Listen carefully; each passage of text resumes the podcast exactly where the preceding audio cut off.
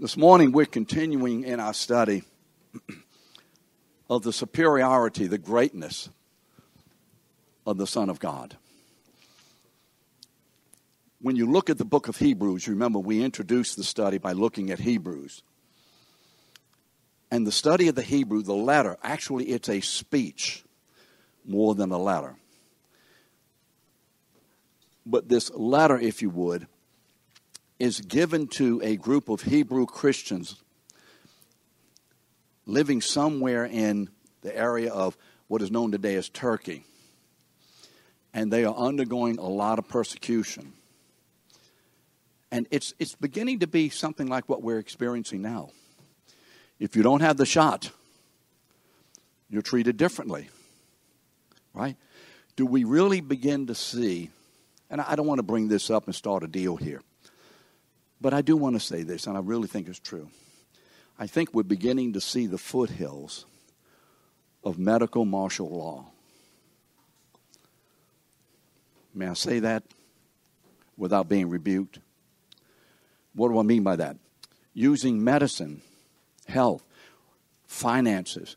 It doesn't matter what it is. It doesn't matter what it is. To begin to restrict, control, oversee the population, correct? All in the name of that which is good. Christians living in the Roman Empire in those days were experiencing much worse than what we are beginning to understand. So, how many of you, whether you're on, have taken the shot or haven't, and whatever, not the point, but how many of you beginning to see that the society is becoming much more restrictive and regulated. Aren't we seeing that? Do you like it? Are you beginning to be concerned about it? This is something of what the Hebrew, the Hebrew Christians were feeling. And I put it in that context, so we'll, oh, yeah, that's right, I got it, I got it. What's your name again? This is Gail, everybody. First time here. Sorry about that. That I didn't mention you. Not sorry you're here. And so they, they began to feel this they began to feel the constriction. And their Jewish roots, for instance, where they used to go to synagogue and all of their life religiously, fellowship, etc., financial, their whole life was Jewish. They lived as groups or clans or families of people who gathered around their belief in Yahweh, monotheistic, only God no other God. And when they were saved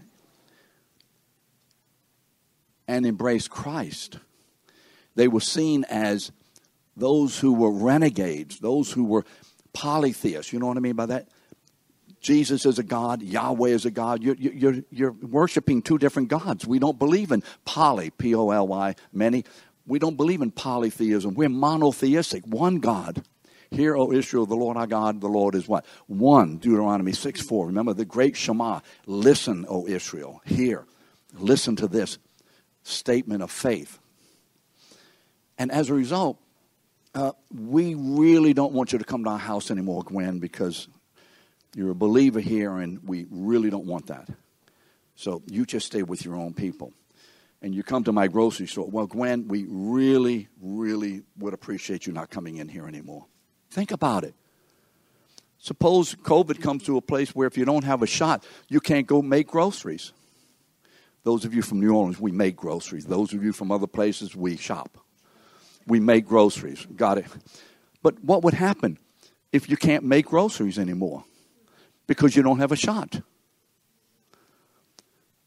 You can't go in public transportation because you don't have a shot. Do you begin to feel it in yourself? And are we coming to that possibility, Joey?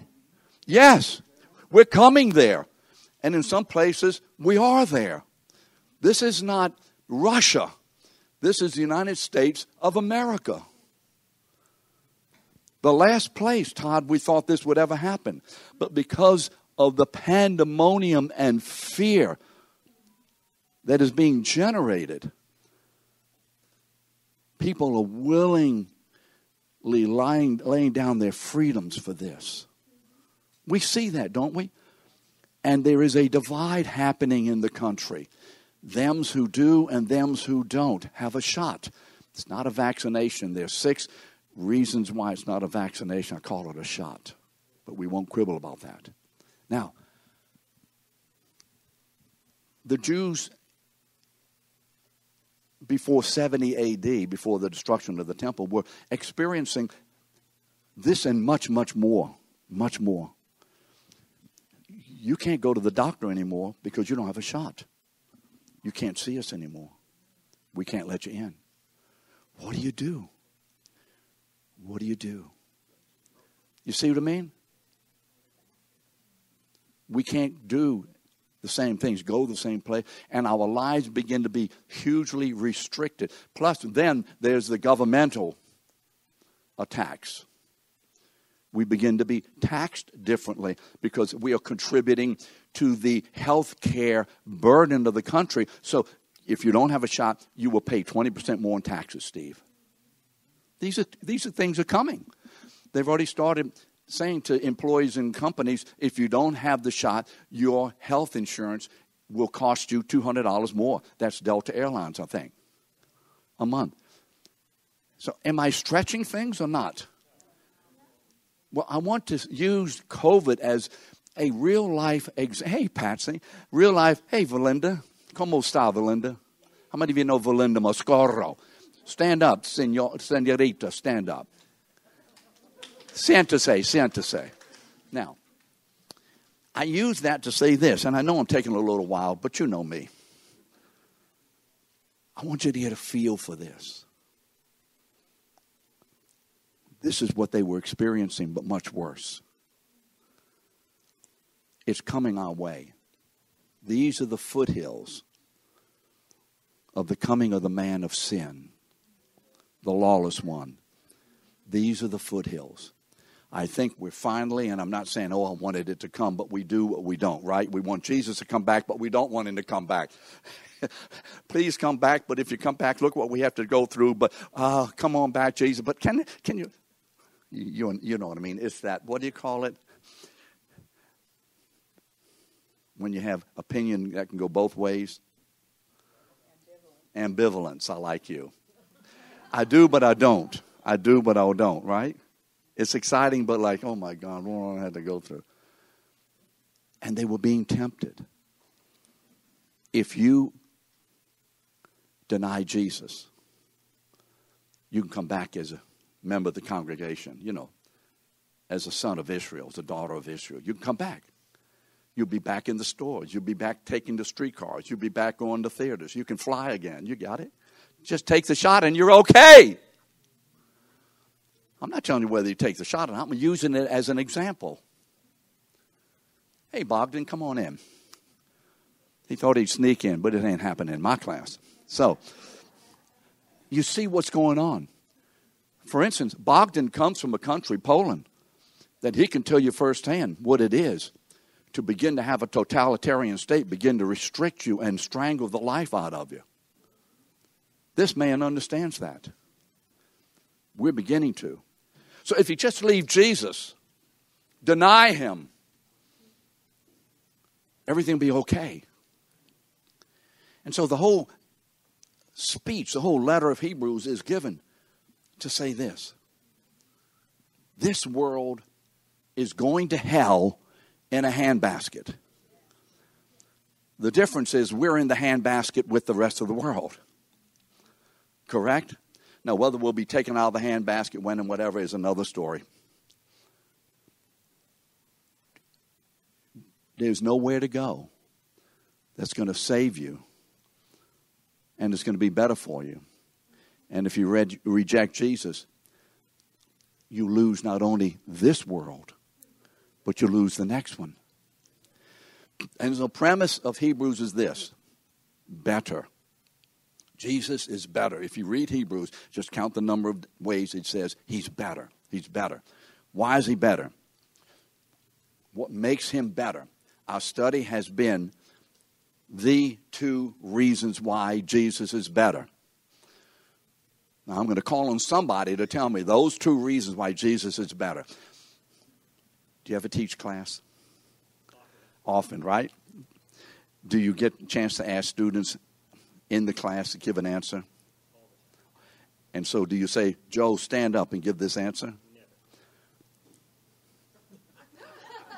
That's the fun of being a teacher. so here it is. I'm going to call on somebody to give. Why is Jesus better? You've got to know this. It's imperative. You got to know it. Well, the fundamentals of the class that you teach. What do you teach? Bio what? Biomedical, Biomedical engineer. So you teach that when they put these little things in you, they go around and doing these little machines? Uh, I don't exactly teach that. Okay. Well, whatever it is. Are there basics Yeah. that they must know? If they don't know, they're not going to do well. Right. They're basics. Here's one of the most basic truths about Christianity. And I am concerned, as often as I say it, you're not getting it. Why is Jesus better? What is the reason in two parts why Jesus is better? What is the premise, the foundation, the source, the content, the truth of what makes Hebrews and every other book in the Bible so important and so true? Jesus is the Son of God and the Son of Man simultaneously and equally. Now, you got to know it. You just got to know it. Do you understand, friends? This is a class. I'm not here just to speak, although I hate speaking. I'm not here just to say a bunch of words.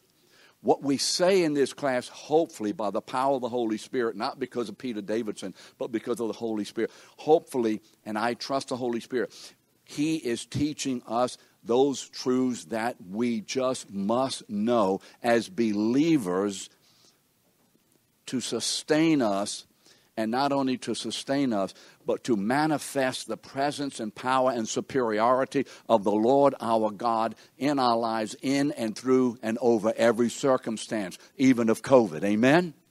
Yes. So, why is Jesus better? He's the Son of God and He's the Son of Man equally and simultaneously. Now, if I ask this question next week, can you remember it? If you can't, write it down. If you cannot remember it, write it down. Now, that is, we haven't even gotten into the lesson yet. I don't even think that's in the notes, is it? so let me skim through. So we're going, so when the New Testament says, For God so loved the world that he gave his monogenes huios, his who? Ooh. Monogenes huios. What does it mean? His only begotten Son. That's the Greek. Remember, we've talked about that. Monogenes huios. His only begotten Son. The Apostle Paul, by the Spirit of God, is saying something that God has given his only Son, the Son who is equal with God the Father, who is of the same essence and substance and eternality and nature of attributes with God the Father and the Holy Spirit. He is the second person of the Trinity.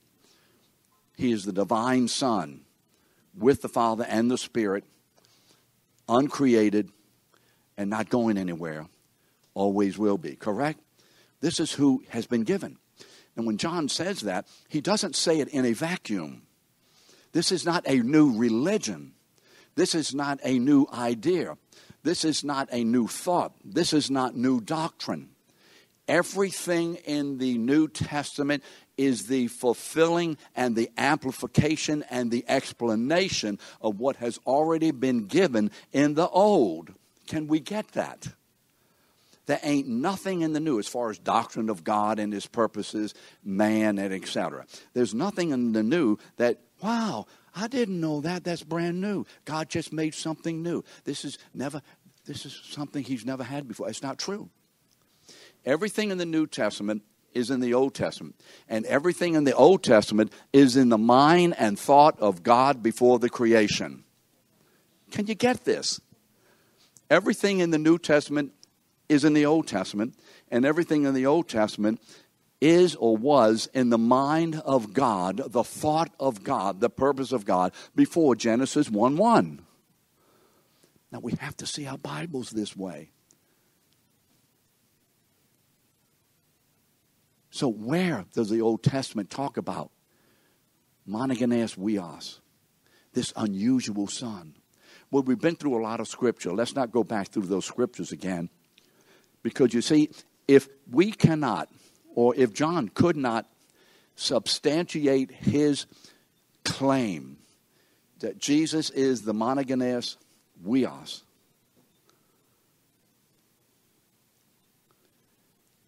from the Old Testament, he's not telling the truth. You got it, Charles? So the Tanakh, remember the Tanakh? That's the Hebrew name for the Old Testament, the Tanakh. I told uh, on time this morning I'm going to not use the word Old Testament. I've used it 52 times. The word Tanakh is the Hebrew name for their scriptures. T A N A K A H. Tanakh. So where do we go? Well, we've already been through some scriptures today. We'll look at Psalm 2. Is one of the clear examples. So let me go through some of my notes pretty quickly as if I can when we look at Psalm 2, we've already seen this. We were already informed that the humanity is in rebellion against God and his anointed. Remember that? Why do the nations rage? Remember, they, they imagine a vain thing. Remember, they are against God. They're rebelling against God and His anointed. Now, all of a sudden, you see in those first three verses, we're talking about two persons, if you would, two objects or whatever against whom humanity is rebellion it's not only against the Lord, Yahweh, but it's against his anointed. Why is the word anointed so important? Because it comes from the word mishah, which has to do with the pouring out of oil. It is a setting aside, it is the specification of a particular person for a particular work of God. So priests were anointed to be priests, kings were anointed to be kings. This is a specification or a ministry of the Holy Spirit, giving his anointing, his creditation, his power, his work upon one person for a specific ministry. So there's someone who is anointed here. We see in verses 4 to 6 that God has installed this anointed one as his king on Mount Zion. Remember that? I have installed my king on Mount Zion. Now we won't talk about Mount Zion, but that's biblical. That's the biblical name, basically the city of David, uh, Zion. It's, it's really more representative of the location of God Himself and of His purpose and of the uh, fulfillment of what He is doing, Mount Zion. So I've, I have my king on Mount Zion. So, how is God going to take care of the rebellion of the nations? How is He going to take care of COVID? How is He going to do it? He's going to take care of it through His king. Do we see that? Through His, if you would, agent upon the earth. There's going to be someone on the earth with us, among us, as who we are, to be doing God's work as God's representative himself. He's going to be the king. He's going to represent the rule, the reign, the control, the sovereignty of God. Now, this morning in verses 7 and 9, we're going to see that Yahweh says that this king is none other than his son. This is not just another king. This is the Son of God. So let me go through it again. I'll try to get through this as quickly as I can, not trying to, you know, race along. Why and when did God establish his son, his son as his king? He has established the king. He has done it. Do you remember? He didn't say, I'm going to establish it. Do you see what he said? I have what? I have set. I have installed however your Bible says it, my king on Mount Zion or in Zion. Now, when and where? This king, why did he do it? This king was installed to fulfill God's original purpose as given to Adam and specified in Genesis 1:28. Adam was created to be the first one of a race of people who would rule and have dominion over the earth, bringing about the revelation of the purpose and presence of God upon the earth, so that the earth would itself be the place where God would be glorified in a people and in a setting. in which God was well pleased to dwell. In an Eden, if you would, the Garden of Eden was to be expanding throughout the entire earth. Remember, there was the garden and then there was the wilderness. Do you remember that?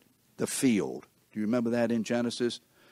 The field was out there, the garden was here. And God put his people in the garden, and through their obedience and through their continual obedience, God is going to expand this people, this garden throughout the entire earth, so that the whole earth becomes the garden of God. In other words, the very dwelling place of God Himself among His people. And Adam was given dominion to rule over the earth. But Adam, remember, forfeited that in Genesis 3 6, and he ate. And when he did that, he literally handed over the rule of this world to Satan. Remember that? And so when Adam did that, he repudiated God's will and he plunged the entire race into a slavery of Satan to do his will. 2 Timothy 2:26. You know, we hear a lot about man a person has to make a choice to be saved. We hear a lot that in order to be saved, you must call upon Jesus and ask Him to save you. Have we heard that before? That's not the truth. You see, we don't have a free will to call upon Jesus in our own power. Because what do the last few words of 2 Timothy 2.26 say? What does it say? Do, is it in your notes there? We are held by Him, what? To do His will. We're in slavery. And in order to have that slavery of will broken, the Holy Spirit must come into us, give us a new heart, and break the power of Satan over us. So once that will of Satan is broken, then we now can and will call upon the name of Jesus to receive his love. Amen? That's how we get saved. We're not saved because we made a decision. We are saved because we have received a decision made for us by God Himself. Amen. Otherwise, Miguel, you would never make a decision in your own because you don't have the ability to. You're enslaved to Satan to do his will. Remember 2 Corinthians 4 4. What does that say?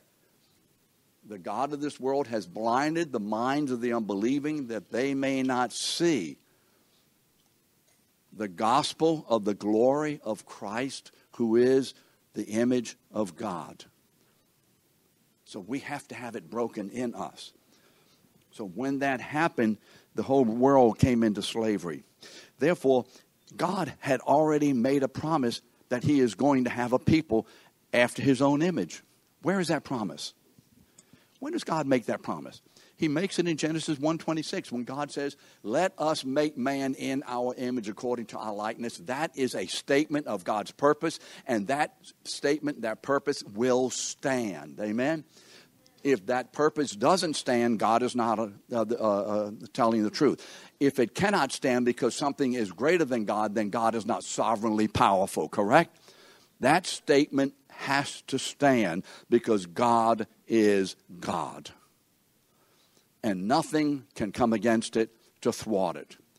And even when something does come against it to thwart it for a while, it is only under the permission of God that Satan is able to come in and deceive the world. Do we get this? God is in control, friends. Every day, whatever is happening politically, medically, financially, or whatever in this world, every day we must remember God has everything intricately under his sovereign control, moving us step by step to the return of his great son. Correct? Everything is under control. So, he's going to send his son into the world, the seed of the woman. You remember the promise, the seed of the woman, Genesis 3:15, through the seed of Abraham the seed of the woman is going to come in the world through the seed of Abraham. Remember, we saw that in Genesis, Genesis 22 18. The Holy Spirit tells Abraham, your, In your seed, all the nations of the earth shall be blessed because you have obeyed my voice. And then we get the, the what do you call the uh, theological interpretation or understanding of revelation? What is that seed? What is that? Paul says this in galatians 3.16 now the promises were spoken to abraham and to his seed. He does not say seeds as referring to many but rather to one to your seed that is christ. Very important uh, statement there. Galatians 3.16 explains genesis 2.18 your seed by the time we come to King David, you remember rushing forward many years, Israel is now a nation. And by the time we come to King David, Israel, uh, sorry, to David, Israel is clamoring for a king. We want a king. We want a king. Other nations have a king. We want a king. And so 1 Samuel 4, uh, 8, 4 and 6, the Lord says, Then all the elders of Israel, verse 5, said to Samuel, Now appoint a king for us to judge us like all the other nations. They wanted a king. Now, the peculiar thing is, God wanted them to have a king. Right? He promised a king. He told Abraham, kings are going to come from you. So we already know Israel's so Israel's supposed to have a king. So the people say, "We want a king." Well, well, why is that bad that Israel wants a king and God says, "Hey, we're going to give them a king"? But this is not a good thing. What was the problem? What was the problem? They wanted to be a king on have a king of their own type of everybody else. They wanted a king in order to blend in with the other nations. They wanted to be seen as everybody else. They wanted to have a king because they thought in a king they would have security. They could become somebody. You see, their desire for a king was about themselves and not about the will of God. Do you see the distinction? The problem wasn't wanting a king, the problem was why do you want a king? We have to make sure our motives or godly. So the Lord says, Oh, I'm going to give you a king, but you're going to be sorry. you're going to be sorry. And some of you may know the story. So they were wanting a king after their own hearts, after their own desires. But God would give them a king after his own heart. Here's what he promises in Samuel 13, 14. The Lord has sought out a man after his own heart and has appointed him leader of his people. Remember when Samuel came into the camp and came to the house of Jesse. The Lord said, Go to the house of Jesse, the, the, man from Benjamin. And, and so all of the seven sons of Jesse came up. This one, nope. This one, nope. This one, nope. What, seven? Yeah, you have any more? Yeah, well, I have one more son. You know, he's about 12 years older. So he's out doing what? Shepherding. He's out shepherding. Bring him in. As soon as he came in, the Lord said to Samuel, This is he. Anoint him as king. A 12 year old boy because this is the one who is after my own heart. So Samuel anoints him as king. Well, wait a minute. What's happening, Greg? Israel already has a king. His name is what? Saul. You see, there's already a king on the throne, but there's a king on the throne after man's own heart, but God wants a king after his own heart, correct? Do we see the distinction there? Now, what does it mean to be a man after God's own heart? You, you hear sermons about this, and, and a lot of them have a lot of good content. Sometimes we get the whole picture, sometimes we don't. The Lord was looking for a man who had God's heart to fulfill his eternal purpose. Second Chronicles 6 8, because it was in David's heart to build a house for my name. This is the heart of God through this king. To build a house for my name. What does that mean? To have a nation, a people who will be according to my, uh, uh in my image, according to my likeness. Do you see it in Genesis 1:26? Adam was given that instruction. You're to build a house for my name by ruling and having dominion. This was Adam's uh, mandate given to him by God. He repudiated by sinning. And so God is going to send another king. But until that other king comes, he is going to have other examples of men and examples of I'm sorry, illustrations of his own heart, moving through history to illustrate, to be a type, to be foreshadowing the one who will come, who will be the only man who has ever lived who has a heart after God. Do you see that? But this is a type of this man, a type of this king. But the fulfillment is coming. Colossians 2:17. For Christ is the fulfillment of everything of the Old Testament. So we see these types, these shadows, if you would. Remember Hebrews 1. God has spoken to us in various ways, these shadowy ways. So the Lord was looking for a man who would build a house for his name in fulfillment of his promise to Abraham. Why did he give that promise to Abraham? Because he made the statement in Genesis 1:26, God is continuing to fulfill his purpose. Too often, too many people begin the great promises of God and the purpose of God in Genesis chapter 12 with Abraham. Well, they've left off the root. The root is in Genesis 1 1 when God creates, and then when He tells us His purpose for creation in 126. And then He tells us how that's going to work out in Genesis 128. Everything else is a revelation or an outworking of that. Everything else. And you, when you finally come to Revelation 21 and 22, is the outworking, the fulfillment, the crescendo of what started in Genesis. So you wonder why Genesis is so important. You see, this house would be the prototype, the example of the spiritual house that 1 Peter 2 5 talks about, or the temple that Paul talks about in 2 Corinthians six sixteen, that God's own Son will build. And you see that in Hebrews. Jesus is the Son over the house, it is his own body, it is the revelation of the fruit of his obedience to the Father. Therefore, the Lord sent Samuel to anoint David as a type of the man who is after God's own heart. Let me get a little drink of water. 1 Samuel 16 1. Now the Lord sent Samuel said to Samuel, I will send you to Jesse the Benjaminite. I have selected a king for myself among his sons. So Jesse sent and brought David in. And the Lord said, Arise, anoint him. This is he. Then Samuel took the horn of oil and anointed him in the midst of his brothers. And the Spirit of the Lord came mightily upon David from that day forward. now, that's nice. We just read something, didn't we? Eh. How many of you were excited about what you just heard? Like, wow. Wow. If you didn't get a wow, you just missed it. You just missed it. What is written in the Old Testament is fulfilled by Jesus. So let's go back over this scripture. I just went through it. You see how fast I went through it? And I didn't hear, oh, wow, look at this.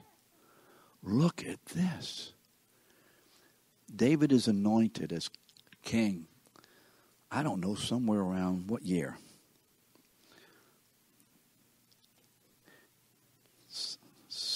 Eight, I don't know. Solomon reigned about 908 BC. This is a long time before Jesus. Let's say a thousand years before Jesus. the anointing of David as God's chosen king is a picture of the anointing of Jesus by John the Baptist. Let's look at the similarities. So let's go back and look at the difference, similarities between the two anointings. Verse 1 of 16. Didn't I just say verse uh, chapter 16, 1 Samuel? Are you with me? Now the Lord said to Samuel, I will send you to the house of Jesse. I have selected a king for myself. As the Lord sent Samuel to anoint David, he also sent John to anoint Jesus. And you, John, child, you know, he's talking about John, will be called the prophet of the Most High, for you will go on before the Lord to prepare his ways. John is going to be sent to anoint Jesus. Samuel was sent to anoint David. Verse 12 of that same section in 1 Samuel 16. And the Lord said, Arise, anoint him. This is he. And the Lord revealed David to Samuel, and he revealed Jesus to John. John 129. John saw Jesus coming and said, Behold the Lamb of God who takes away the sins of the world. Remember, John says, Well, I shouldn't be uh, baptizing you. You should be baptizing me. And Jesus said, Look, we need to fulfill all righteousness. John said, Okay, I'll baptize you. So Samuel anoints, or baptizes, if you would, David is king. Jesus is anointed or baptized to become inaugurated in his ministry and identified as the king of the kingdom of God. Remember that? Verse 13 Samuel took the horn of oil and anointed David. And as Samuel anointed David, Jesus was anointed by John in the wilderness. Mark 1:19. He anoints him. Remember, under the water. Verse 13, the Spirit of the Lord came mightily upon David. Remember that? That's what he said. Listen to what Matthew 3.16. And being baptized, Jesus came up immediately from the water, and behold, the waters were open, heavens were open, and he saw the Spirit of God descending on him and lighting upon him. Same thing. And finally, number five, David was anointed in the midst of his brothers. In verse 13 of that passage, Luke 3 7, John said to the crowds coming out to be baptized by him, Jesus was anointed, anointed in the midst of his brothers. Do we see what's happened?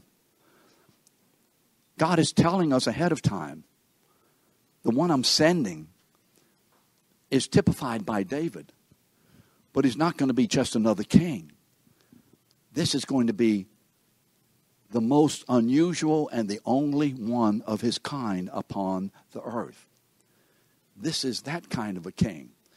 This is what's told to us and prophesied in the Old Testament. So when we read all of these Old Testament stories, read them with this Holy Spirit, show me the connection between this and the New Testament. So, some, some, perhaps none of us have ever seen the connection between Samuel going to the house of Jesse to anoint David as having very much to do with Jesus. But do we see it today? It's an Old Testament picture of what is fulfilled in the New Testament. David is the type, the symbol, the representative. Jesus is the antitype, the fulfillment, the one about whom the type is given. I think that's the right way to say that, some kind of way. Now, next week, we're going to look at the true identity of this great king whom the Lord has sent and has set on his holy mountain. So, one more time. Why is Jesus better? Because he is the Son of God and the Son of Man simultaneously and equally. That's why we're here today. That's why we'll be here tomorrow. And that's why we'll be together in eternity. See y'all next week. Thank you.